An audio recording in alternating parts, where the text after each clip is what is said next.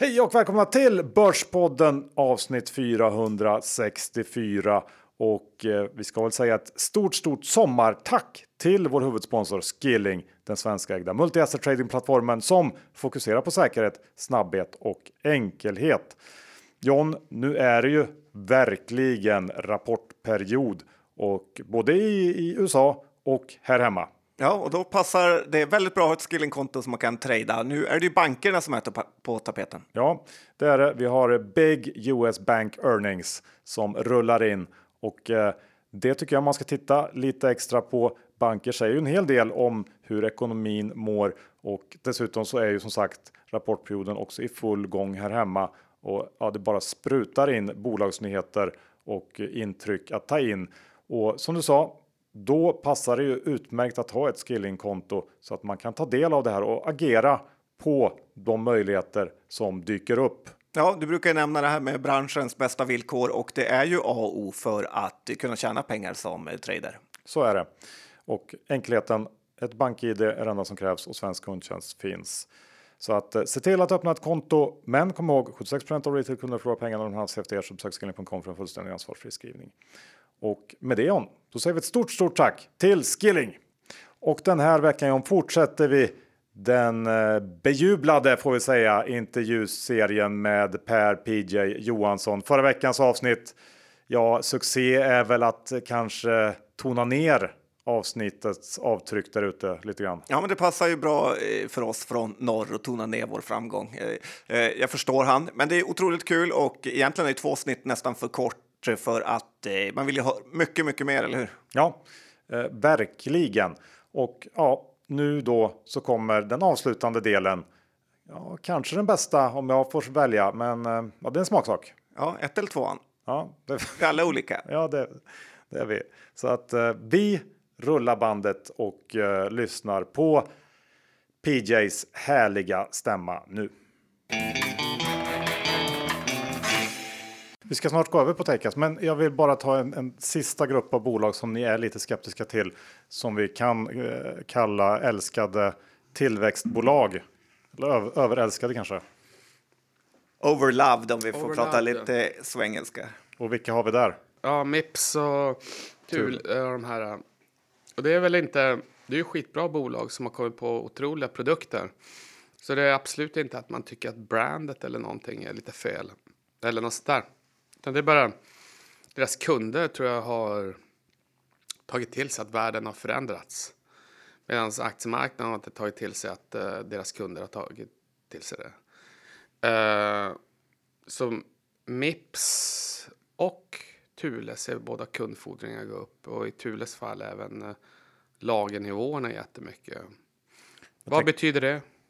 Jag vet inte exakt. Man snackar mer om Idag ska det vara 55 personer som ska köra pre-call med Thule. Hela världen vill veta vad som ska hända med, eh, med Thule. Alla, liksom, det, det, det, blå, alla deras kunder eh, blåar ju upp till höger och vänster. XXL och Halford och vad de heter. Säljs inga cyklar plötsligt. Och Thule, eh, liksom där, de ska sälja in sina cykelställ, men det säljs inga cyklar. Så alla, det är liksom en jätte diskussion då. Men jag tycker att man ser i balansräkningen redan att eh, någonting händer. Kundfordringar går upp, inte så jättemycket, men eh, och så har de något som heter other receivables som är upp mycket, men det är ganska lite och sen då in, eh, lagernivåerna. Och här är det då att deras lagernivåer går upp för att kunderna har sagt att ah, shit, vi behöver inte mer. Vi säljer inga cyklar, så vi behöver inga cykelställ heller. Och folk vill gå på restauranger kanske. De, behöver, de ska inte köpa. De köpte en takbox förra året, behöver ingen takbox i år. Eh, kanske kunderna har sagt det, men Thule kanske inte vet exakt vad kunderna har för planer närmsta 9-12 månaderna eller någonting. Ja, hela outdoor-trenden har det ju tufft och där har ju Thule kommit in mer och mer med ja, nya produkter. Till ja. höger och vänster, det är tält och allt möjligt. Exakt. Och, och, och Mips då, lite, lite, lite likadant. Ja. Den är ju väldigt fin uh, story de sista massa åren.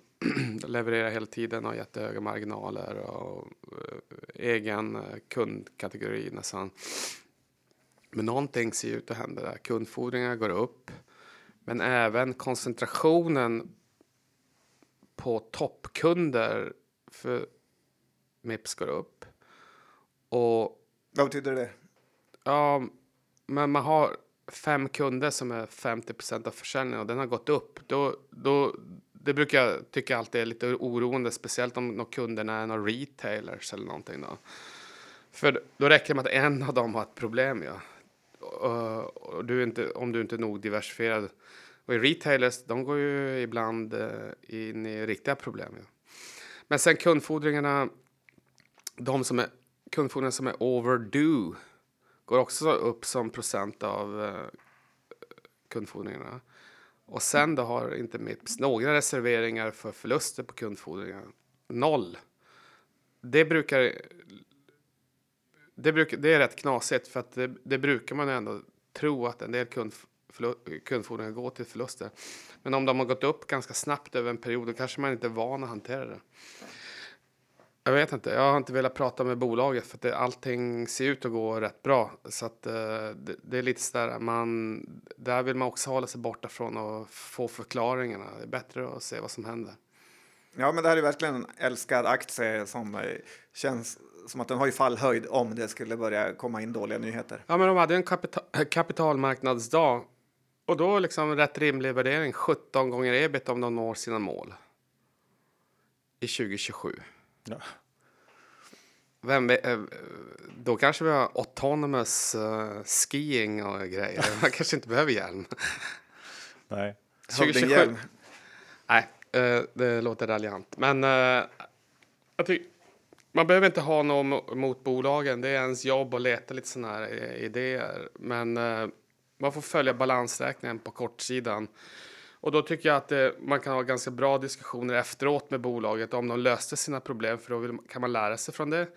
Och, lös, och blev det en vinstvarning så kan man också diskutera med bolaget. Man såg ju det i balansräkningen. Varför var det inte med forthcoming för tre, fyra månader sedan? Mm. Och, då kan, och då kommer de att säga någonting. Ja, men vi, vi, vi trodde vi skulle lösa det. Vi hade ändå hoppet. Och, då tänker man så, men då lär man sig någonting. Att de, de kör som jag, the hope strategy. Den kör vi alla. Ja. Ska, ska vi, jag tror många kanske är mer intresserade av att höra om eh, vad du tänker kring potentiella uppköpsobjekt. Eh, så att vi kanske ska lämna de här lite tråkigare, dystrare casen nu och gå över till eh, att spekulera fritt kring uppköp. Takeouts. Ja. ja, men det har ju varit ett gäng takeouts. När marknaden går ner så blir det ju alltid att det blir lite mer takeouts. Och sen så fryser ju Sen så fryser liksom finansiering för private equity eller typ eh, bolagen själva går ner i värderingar, Så fryser hela den här take-out-marknaden. EQT hade väl inte, jag kollade över det här igår, EQT har inte gjort en enda exit i Q2. Så lite kanske det är på väg att hända då. Men industriella köpare köper ju lite och lite, eh, och lite private equity. Det är mycket, det är mycket ammunition i, i, i private equity i alla fall för att göra grejer. Uh, vi har haft några softwarebolag som har blivit utköpta. Det här norska bolaget Mercell och Basware. Finskt softwarebolag. Och... Det var det som var en brutal budpremie på va? Ja, det var bägge två var ganska bra. Bägge två. 90 och sen 110.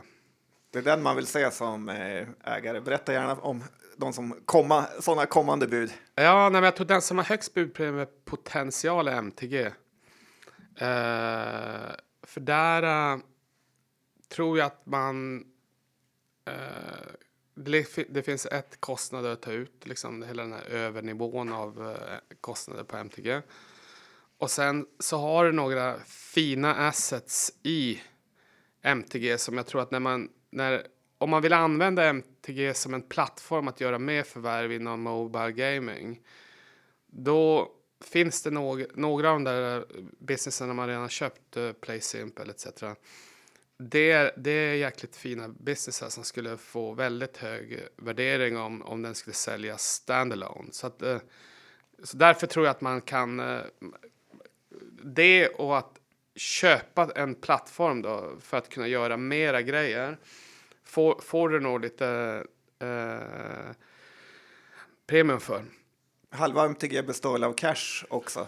Ja, så jag tror att de kommer aldrig gå med och sälja det så länge de har cashen. Nu delades ju ut lite pengar här i förrgår.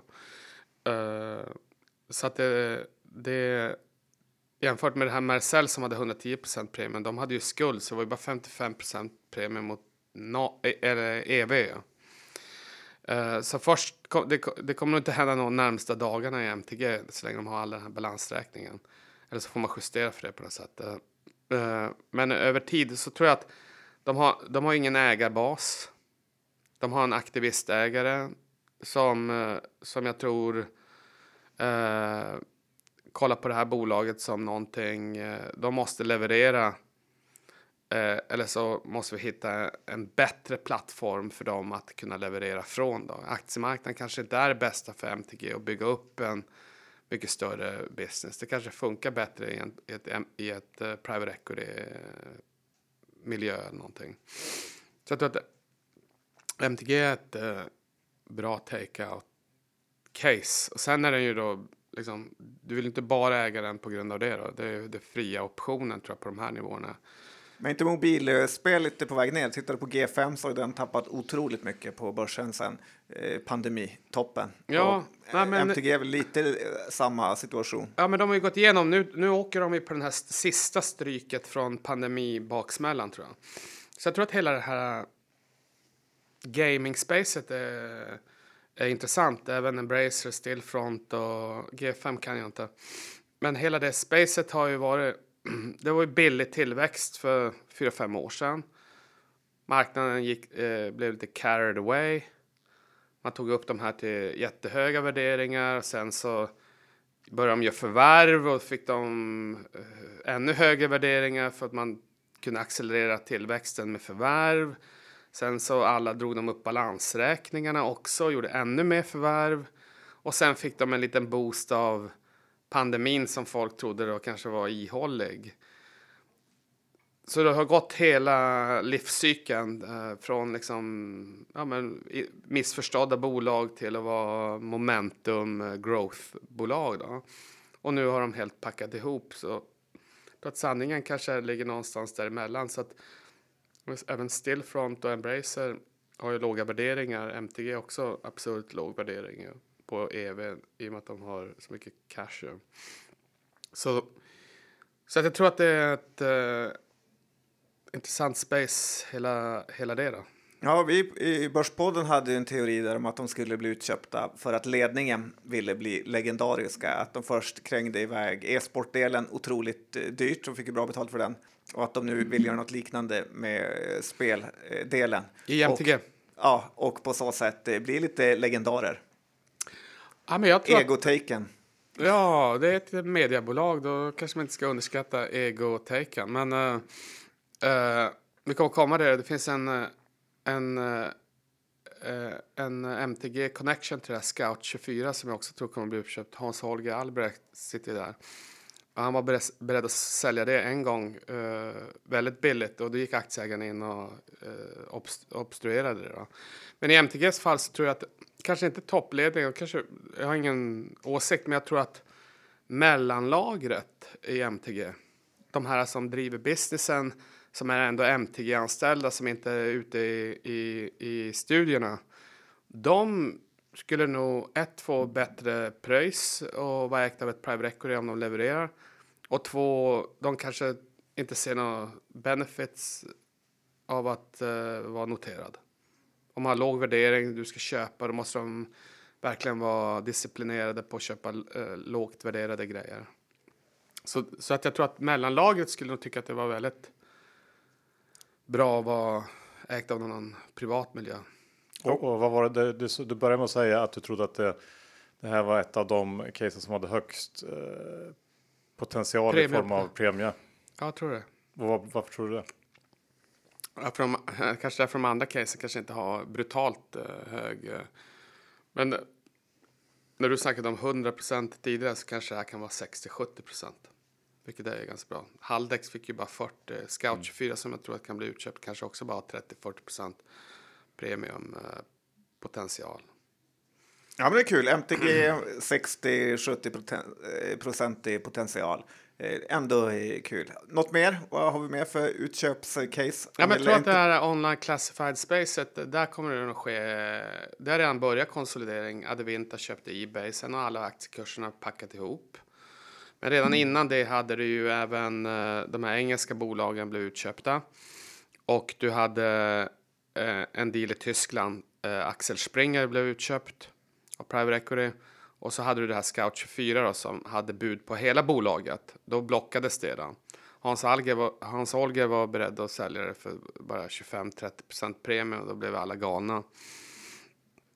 Sen så gick aktien upp 100 eh, ett par år efter. Men ledningen ville också sälja. Alla på Scout ville vara ägda av Private Equity också. Men, men, men vad som sen hände då var att de sålde sin bil, bildel.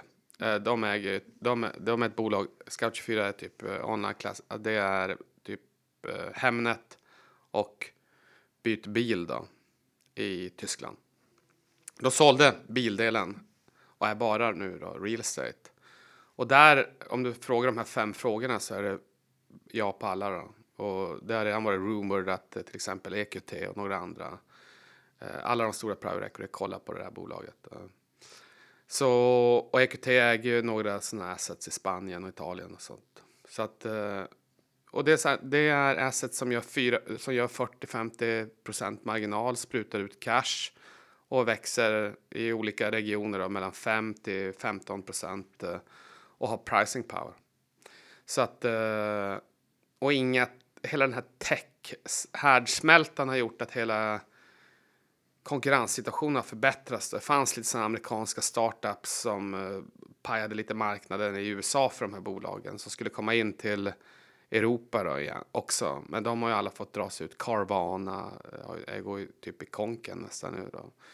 Och så. Så att eh, det, det, det är nog ett spa- space som jag tror Private Equity kollar på jättemycket. Om vi, vi prat, jag kommer ihåg att vi pratade om Schibsted förra gången. Eh, du var här. De har ju Blocket och Aftonbladet. Kan man lägga dem i online classified-facket? Eh, Exakt, de spann ju ut Adevinta eh, sen då, deras internationella assets. Så jag tror att den är en potential också. För att de ändrade shareholder-klassen. Schibsted kommer inte kunna bli utköpt för de har ju den här foundation i, i, i Norge som är huvudägare som ska driva Schibsted för eh, journalisternas eh, välmående. Så nej på en av de fem frågorna. så då. nej på, den, eh, nej på den. Eh, men däremot så har Schibsted öppnat upp för att sälja eh, delar av Schibsted. eh, eh, att de är beredda att sälja så här Finn, eller inte Finn, eh, Lendo och några till grejer. Och även kolla över sitt ägande i Adevinta då. Så, och, och, och Adevinta har en private equity ägare också som fick på sina aktier från Ebay-transaktionen. Och sen har du det här Naspers, stora sydafrikanska, som kollar på hela det här classified spacet och vill göra någonting. Så att, eh, jag tror att Advinta också kan, är en potentiell, men jag tror att det är mycket högre sannolikhet att det här Scout 24 blir utköpt. I, I alla fall i närtid, om man snackar närtid, eh, 9-12 månader. Vi är sponsrade av årets fondbolag Kliens kapitalförvaltning och John, många undrar ju hur eh, Karl i Kliens småbolagsfond gör för att överträffa index fem år i rad som han har gjort. Ja, men jag gillar att du kallar honom för Karl Johan, för han har ju blivit Karl med hela svenska folket. Karl Sundblad alltså. Och, eh, han är en otrolig förvaltare. Nej, men han letar i de här små bolagen, Johan. Många småbolagsfonder är ju och nallar lite på större bolag, eller hur? Ja, så är det. Och eh, vet också att han låter hela portföljen göra jobbet. Det vill säga klient småbolagsfond är betydligt mer likaviktad, vilket innebär att eh, alla aktier i portföljen bidrar till att skapa avkastning istället för att hoppas på något enskilt stort bett. Ja, så undviker han ju förhoppningsbolag eh, såklart. Och det stämmer ju helt eh, in med din och min anda att man ska göra. Och på så sätt går man inte på de här värsta minerna. Verkligen. Och vill man veta mer om Klients småbolag så besöker ni småbolag.klients.se eller surfar in på Klients hemsida klients.se och prenumererar på Klients eh, nyhetsbrev. Men kom ihåg, historisk avkastning är ingen garanti för framtida avkastning. Pengar som placeras i fonder kan både öka och minska värde och det är inte säkert att få tillbaka hela det insatta kapitalet. Och med det så säger vi stort tack till Klients kapitalförvaltning. Sen har vi ju iGaming, eh, facket. Där har det ju hänt lite grejer redan i år med Leo Vegas och det ryktas ju om ett antal andra bolag där också. Ja, ryktena verkar ju komma till eh, Malta innan de kommer till aktiemarknaden ibland i de här Leo Vegas och liknande. Eh, det är ju väldigt knasigt att det kan hända, men jag tror att eh, du behöver inte tro så mycket längre. I Catena Media har de ju sagt till och med att de har propåer på min, minimum eh, några delar av businessen. Och det är kanske är en start i att sälja hela bolaget. De, eh, de har ju levererat hyfsat i USA, men de levererar ju inte i sin eh, europeiska del. Och man hade bud på 58 tidigare eh, enligt eh, media. Och nu står aktien 35-40 spänn. Och, så att de har ju liksom inte lyckats eh, skapa värden eh, själva. Och då har de propåer så måste de väl se, se över hela den delen. Det är deras ansvar, då, speciellt i och med att de har lyckats eh, tappa det här 58 till 35 då, över ett par år. Medan marknaden har gått upp och liknande. Så det, det, man har ju liksom misslyckats att skapa värde för aktieägarna i alla fall. Men finns det ett värde i bolaget tycker du? Har det blivit mer värt eller har det blivit mindre värt också?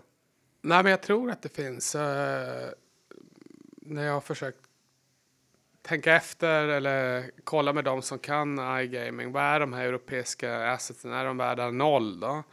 Noll är de ju inte för de sprutar ju ändå ut lite cashflow. Men sen så har ju Catena även en hyfsad kostnadsbas i Europa för att driva speciellt de här sämsta delarna. Den bättre delen i Catena Media heter ju Ask Gamblers. Den körs ju helt standalone från Serbien. Så det, och, de, och den är ju en ganska fin asset. Den, uh, den borde Private Equity kolla på. Och det var Speciellt en, av de, om man är, en av de som de specifikt nämnde. Exakt, och den har säkert fått propåer tidigare också då, uh, när Catena har varit lite mer balansräkningsproblem och liknande. Så jag tror att uh, så frågan, den är nog är ganska säkert värd med en 10-12 gånger ebitda. Och de här europeiska då?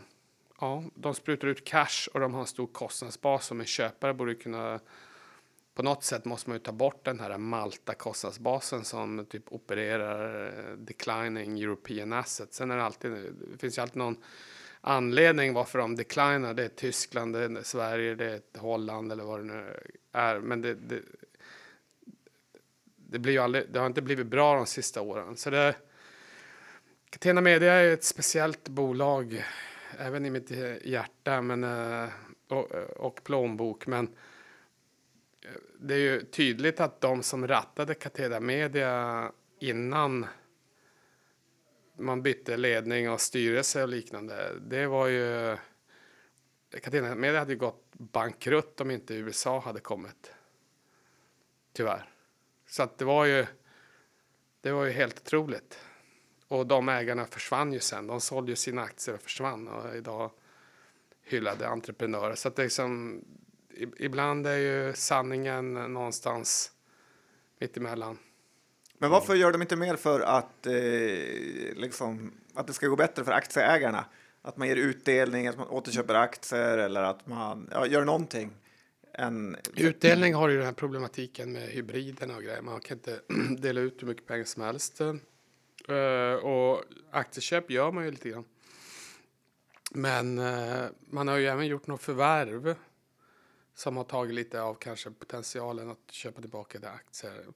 Eh, jag tror att det är, och, sen blir det ju som i alla bolag, när det, när det inte är liksom Swedish Match predictable, att köpa tillbaka lite aktier här och där, det, är liksom, det ger ingenting i min värld.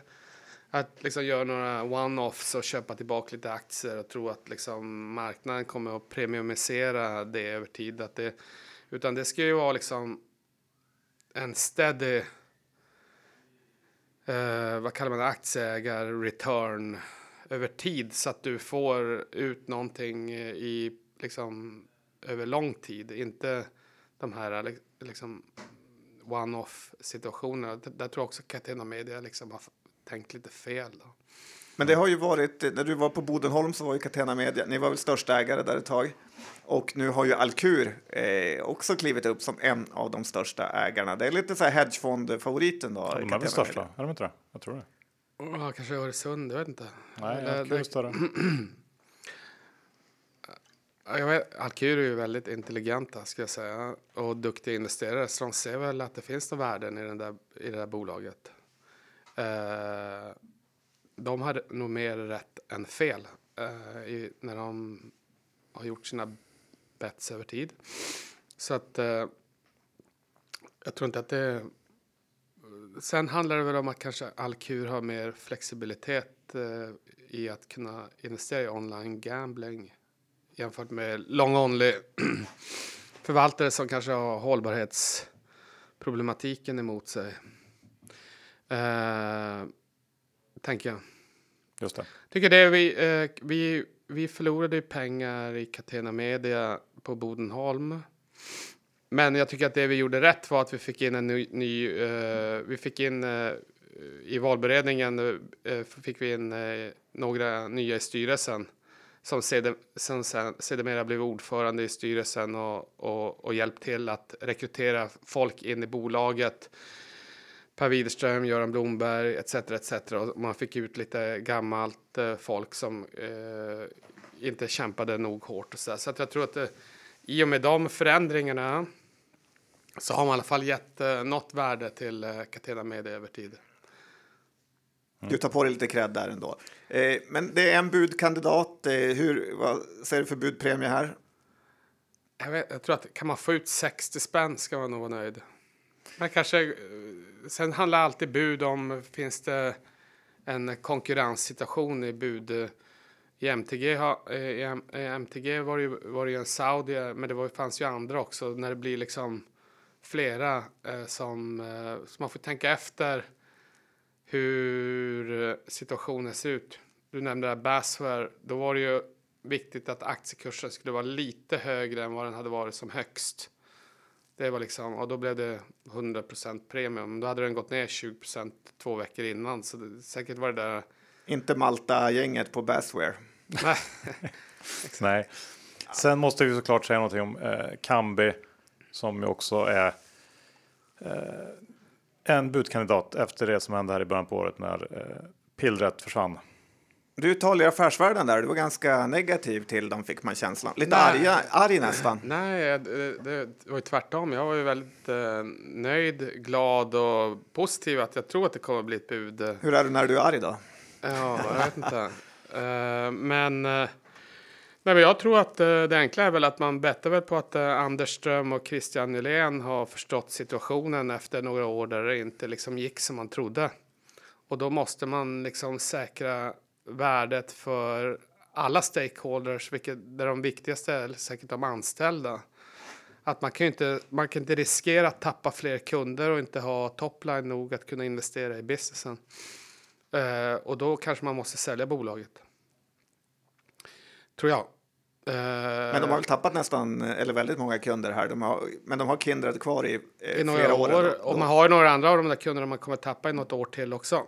Sen handlar ju den här frågan om det här man kallar för modulisering. Kan, kan vissa kunderna kanske komma tillbaka och använda vissa delar? Det kan vara så enkelt som liksom Draftkings kanske vill, eh, Draftkings kanske vill använda Cambis moduler för pingpong. Där har de inte någon expertis, men det kanske inte blir så mycket pengar. Men det, Och så betta på pingis eller vad Ja, att de behöver liksom köpa in eh, deras eh, system för det. Då. Men, eh, och, och så kan det bli kanske mycket större än så. De kanske vill an- använda mycket större delar. Så det finns ju den aspekten. Det ville ju inte Kambi göra förut, att man kunde köpa delar. Men det har de ju ändrat och den har ju inte ännu börjat. Ännu har de ju liksom inte annonserat att de har vunnit någon, tillbaka någon kund eller vunnit någon kund på bara göra vissa delar. Men där, där, där tror ju de själva i alla fall att det är ju typ en uh, framtidslösning. Så det finns ju liksom, det finns ju mer hopp än en, bara en takeout. Och, och sen är värderingen rock bottom då. Inte rock bottom va? Den var väl på Ja. 60 kronor under eh, pandemin och nu är den kring 200 i alla fall. Ja, exakt. Vad, vad tror du om eh, det här spelet som låg bakom eh, det som hände här i, i början på året eh, mellan Kindred kom- och Kambi. Ja. Nej, men jag tror väl att Kindred som alla andra, och, och det är väl en anledning varför att Kambi måste sälja sig, att det liksom det, alla har ändrat sig, alla operatörer känner att det här är, det är viktigt att ha sin egen plattform och teknologi. Även Kindred. Eh, och då, så fort du blir stor nog och kan absorbera det så behöver man inte Kambi. Så Kambi behöver ju slå ihop sig med en stor operatör eller med någon som kan tillhandahålla den här eh, med kanske andra services och tjänster. Eh, kanske något av de här Betradar eh, liknande bolagen som provider annan data. Så att jag tror att, jag tror att det är så enkelt. Varför köpte inte bara Kindred tillbaka Kambi? Det borde varit en enkel lösning för dem eh, istället för att utveckla allt själva. Det kommer ju kosta väldigt mycket pengar under många år innan man får upp det här. Ja, nej men det tycker jag också hade kunnat vara rimligt. För, för även om de hade sänkt kostnaderna eller de hade sänkt priset till massa andra kunder så hade de ju kunnat behålla en del kunder, sänkt det priset. Men du hade ju fått en helt annan kostnadsbas och du hade ju tagit bort hela din egen kostnad för att eh, ratta Mm. eh, eh, Kambi då. Gör en Securitas. Men är det inte konstigt Men- också, om jag får fortsätta på eh, lite frågetecken här, eh, varför att eh, alla satsar så otroligt hårt på sportsboken som ändå är, om man tittar på Kambis marknadsvärde, ändå rätt lågt.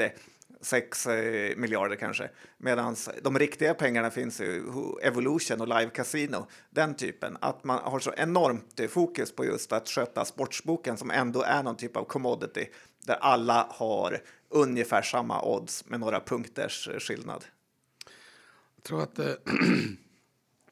i USA förväntar man nog att sportboken kommer att bli brutal över tid. Ja. De har ju gamblers och kasino har ännu inte riktigt eh, släppt på då i många marknader. Så de här bolagen har ännu inte hunnit liksom sätta sina kasinostrategier. Den finns ju bara i New Jersey och någon, någon till delstat. Så jag tror att det dels har att göra med det. Och den andra så tror jag att det fanns en viss sån här liksom att Draftkings skulle kunna pitcha sig som ett riktigt techbolag mer än en, eh, bara en operatör av spel. Ja? Så behövde de äga sina egna teknologier och då var de ju ett sportteknologiskt operatör. Så lite så. Men en, liksom menar du att det var det som egentligen drog igång hela den här grejen? Jag tror, ja, och sen finns det väl liksom när du, när du blir nog stor så vill du kanske äga din egen utveckling. Och nummer två, det blir ju jävligt dyrt om du, eh, om du blir liksom en miljard dollar revenue eh, eller mer och betalar säg, kanske med rabatter 5% så betalar du 100 miljoner dollar till eh, din eh, op operatör då, eller till din eh, provider av eh, sportboken. Då, det är då du ser att fan 100 miljoner dollar kan vi göra jävligt mycket med, jag ska inte svära i radio eh, eller podd, kan man göra väldigt mycket med. Och det är, och, och det är väl, och, och det, de ambitionerna hade det väl de flesta, eller har väl de flesta. Vad tror du Ström släpper Kambi för? Den har ju varit uppe i 500 och pikat och sålde han i och för sig aktier själv. Nu är den i 200-lappen här. Ändå krävs väl en del för att eh, plocka ut det? Eller är det Nej, men det- kört? Nej, men det, det, jag tror också det blir så här att finns det en köpare, det kanske inte finns någon, det kanske finns noll, eller finns det en eller finns det tre som blir competitive? Känns som noll just nu. Ja, men det finns väl en sannolikhet på f- 400 och sen säg 60 då, där den var på botten då man inte trodde att det fanns någon sport och nu, då kanske man inte tror att de har några kunder då. Och så ligger den i, vad idag? 204. Ja, så det är liksom, det är, det är ganska låg eh, sannolikhet för take-out. Och om man vill vara mer bullish kan man säga att hela den här eh, konvertibeln släppte när den låg i 220 eller 210. Så den ligger inte över ens nivån när man släppte den här och gjorde sig öppen för take-out. Så det prisar inte in så mycket hög sannolikhet. Då. Eller så prisar man bara in att det blir, inte, det blir ingen stor premium. Men i mitt huvud så tänker jag 400. Men det kanske är helt galet. Vi, tar gillar det vi hör. Vi tar det. Eh, det låter bra. Ska vi, vad har vi mer då? Ska vi ta något till? Ja, du gillar ju vårt eh, favorit eh, hatobjekt här, Magnus Groth. Eh, jag och Simon Blecker har ju varit hård på honom. SCT, du har lite känsla för att det kan köpas ut också, eller? Jag har haft så... Vi, vi bommade hela SCA när det var liksom hela bolaget och de gjorde själva splitten, vilket kändes som, kändes som tjänstefel vid den tidpunkten. Sen har vi haft så flyt i SCA, då, eh, alltså skogsbolaget. Eh, sen det spann ut och så har vi haft flyt en gång tidigare i SCT då det var ungefär i det här läget att eh, palp gick upp. Eh, folk var jävligt... Eh, Alltså pappersmassa, eller Ja, vad är pa- palp? Ja. pal- pappersmassan gick upp, så deras kostnadsbas gick upp, marginalerna går ner, man har problem. Och nu har man ju fortfarande de sista 12 månaderna också haft problem med volymer då man säljer in en del i restauranger och, och, och hotell och liknande. Så att det är liksom en perfekt storm eh, för SCT. Samtidigt som bolaget har blivit bättre, man har förädlat sig, man har lyckats öka, liksom, man har ökat eh, avkastningen på sysselsatt kapital. Eh, den här eh, tissue-businessen är mindre. Och så har man nu, det jag tycker är spännande är att man har ju sagt att tissue-businessen är kanske någonting man ska sälja eller spinna ut eh, igen då. Så man gör den till liksom en Alltså eg- servettdelen, eller? Ja, är det det? Ja, man, ja. Så, exakt, servettdelen. Jag vet inte ens vad den heter på svenska. Man läser ju bara tissue hela tiden. Ja, liksom hand, handduk. Hand, så att, ja, vad heter man tolkar det? Handdukar är inte så stor del för. Nej, men som man tolkar som en Ja. på olika sätt. Ja, vad heter, vad heter tissue-delen om man läser den svenska rapporten? Heter den något annat än tissue då? Det borde vi kunna ta... Det är du som ska lära Du läser bara på engelska, eller? Ja, men du hör ju, jag snackar ju svengelska. Eh. De får trycka en sån tredje rapport med svengelska. Dålig svengelska till och med. Nej, men... eh, Men Magnus Groth, har inte han gjort sitt? Det är liksom bara det skulle kunna vara en Nej, trigger jag- för aktien om han Ja, nej, men jag tycker att eh, han har ju haft mycket makroheadvindar. Eh, headvindar, motvindar. Makromotvindarna har ju varit otroliga för bolaget. Han, han, kom, han, har haft, han har haft corona som har gjort att han har tappat topline. Och han har haft pappersmassan rakt i taket. Och han höjer priserna så gott han kan och liksom är ju en, eh, liksom, han, han är ju ledaren i industri, industrin på så jag tycker att det är lite överdramatiserat att han... eh, För Kimberly och Clark som är konkurrent har ju gått väldigt bra. Ja, men där har, där, exakt, har den gått väldigt bra om du jämför med Staples eh, och, sådär, och mot marknaden. Jag tror inte det egentligen. Kanske lite. Eh, men ja, jag tycker att det... Jag, jag skulle ange, låt oss se vart, vart han, hur han har levererat om 12 månader. Eh, tror jag. I antal månader till åtminstone. Jag, jag, jag, ska, jag kommer inte stå på barrikaden och kräva hans eh, avgång. Ja, Simpan är ensamma då. Ja, intressant match där. Ehm, Men det är väl en stor negativ... eh, Det är negativt för dem med dollarn, eller hur? Att den är så stark. Ja, hur blir det där? Eller Sen har de ju dollar eh, med, med pappersmassan och såna här grejer. Så att jag... Det där rättar ut sig över tid tror jag. Klassiker. Klassiker ja. Och, och eh, jag tänkte, ska vi bara... Det, det, tiden går här. Men eh, förra gången du var här så gick vi igenom din fantastiska handbollskarriär. Eh, Och jag vet Eller inte... bristen på den. Ja, jag tyckte ändå att den var imponerande. Du var i Tyskland Exakt. och härja. Lite av proffsen då nästan. Ja, om man har fått lite betalt då kan man kalla sig Ja, för ju proffs. proffs. Det är väl definitionen av proffs. Ja. Så att, eh, En backläsk och lite eh, grejer. Men, men jag vet ju att, att du liksom har fortsatt att använda dig av handbolls, eh, vad ska man säga, jag vet inte, handbollstricks även nu på senare år. Ni har ju haft handbollscoacher, vad ska man säga, hos er i Bodenholm. Vi har... Ja, men det, jag tycker att det är skitballt. Vi har jobbat med en uh, managementkonsultfirma för att hjälpa oss med massa olika delar och få teamet igång och speciellt när det går dåligt och såna här grejer. Och, och plocka in det från idrottsvärlden. Förut jobbade vi med en idrottspsykolog. Han blev sedermera idrotts... Inte psykopat, utan han blev mer psykiatriker eh, för oss. Men, men, men, till slut hade man jobbat med honom för länge så man behövde något nytt. Och då hittade vi det här uh, idrottsgänget som driver en mer managementkonsultfirma. Då, men eh, vi vill få in Björn, då, Björn Nilsén och Tobias Karlsson han, eh, som är gamla landslagskaptenen i handboll och har jobbat med dem. Och det tycker vi, och man lär sig jävligt mycket.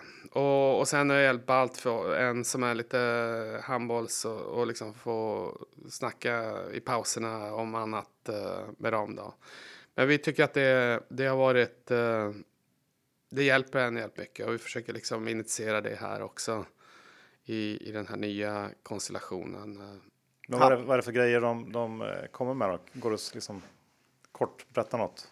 Ja, men så här grejer som att hur skapar man alignment i en uh, mindre grupp?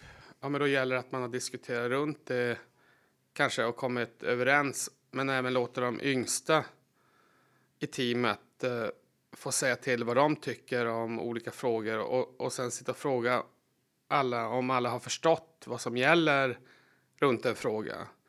För då är det okej okay att komma sen och nästan, inte skälla ut, men liksom ifrågasätta dig varför du inte gör.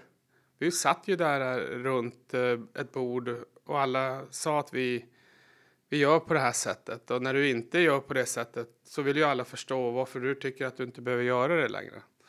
Och att man har liksom klara eh, regler vad som gäller i olika situationer.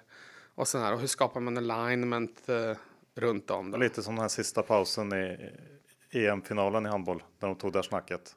Ja, lite så. Mm. Man vet vad man eh, ska göra. Vad var det han sa? För offer för ett... Det var något sinnessjukt. Snackar skånska, fattar bara hälften. Eh, men han, ja, men det var ta skottet för fan. Och så. Ja, ja, lite så Håll han på ryggen. Vad du än gör, håll honom på ryggen så att han inte skulle kunna komma runt och peta bort bollen när han passar in honom. Då. Så håll han för helvete på ryggen för allt du gör. Den typen av snack. Den typen av snack. Ja. Det, det kör vi ofta.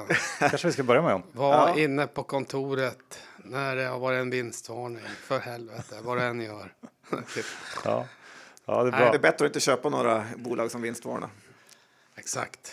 Eller, ja. ja men handboll är på uppgång i Sverige med EM-guldet här och sen ja, VM Bengan Johansson dog ju just. Det var lite tråkigt för alla oss som följde dem på gamla goda. Ja, nej men VM är alltså Var det VM? Och inte VM? Nej, EM var det ju och nu är det ju VM på hemmaplan i januari. Uh, så det är jättestort. Är så, ni stor sponsor? Vi är en liten, vi försöker. Jag, jag gör allt för att nästla mig in i den där världen. Så vi är en liten sponsor för det som kallas för framtidslandslaget. Uh, och sen, uh, sen så håller vi på i Boden handboll. Då. Hela teamet är inte helt aligned med våra, våra initiativ. Men eh, jag sitter i styrelsen i Boden Handboll då, som eh, kämpar oss. Vi åker ut och in ur elitserien eh, med damlaget. Men det, det, det, man lär sig väldigt mycket hur saker och, sånt funkar eh, när man är med i en sån där styrelse i en småstad, men i en storklubben i en småstad dock. Ja, det är lite kul eh, och imponerande av Boden att ha ett lag eh, så högt. Men det är väl ganska positiva vindar i stort i hela Norrland får man säga. Ja, Boden är ju helt otroligt eh, med H2 Green Steel och sen militären då som är på ordentligt uppsving. Och allting där. Och sen ha... Johan tittar på mig, han vet att jag just skulle säga där har man spenderat 15 månader. Ja, du har gjort det? Ja. Ja, det är bra. Då kan du... Allersjön har man badat i några gånger. Ja, det är kallt. En kallkälla kallar vi det. Men det är den enda stranden som finns. Ja, men det är, det är en fin stad på uppgående. Ja, det får man eh, hälsa på någon gång. Har vi något mer Johan? Det här känns som en ganska krispig avslutning. Ja, det tycker jag. Stort tack Per för att du kom förbi. Ja, men det var skitkul. Med all din klok klokhet. Ja, tackar. Tack och trevlig sommar. Detsamma. Och där tog mastodontavsnittet med Per PJ Johansson slut.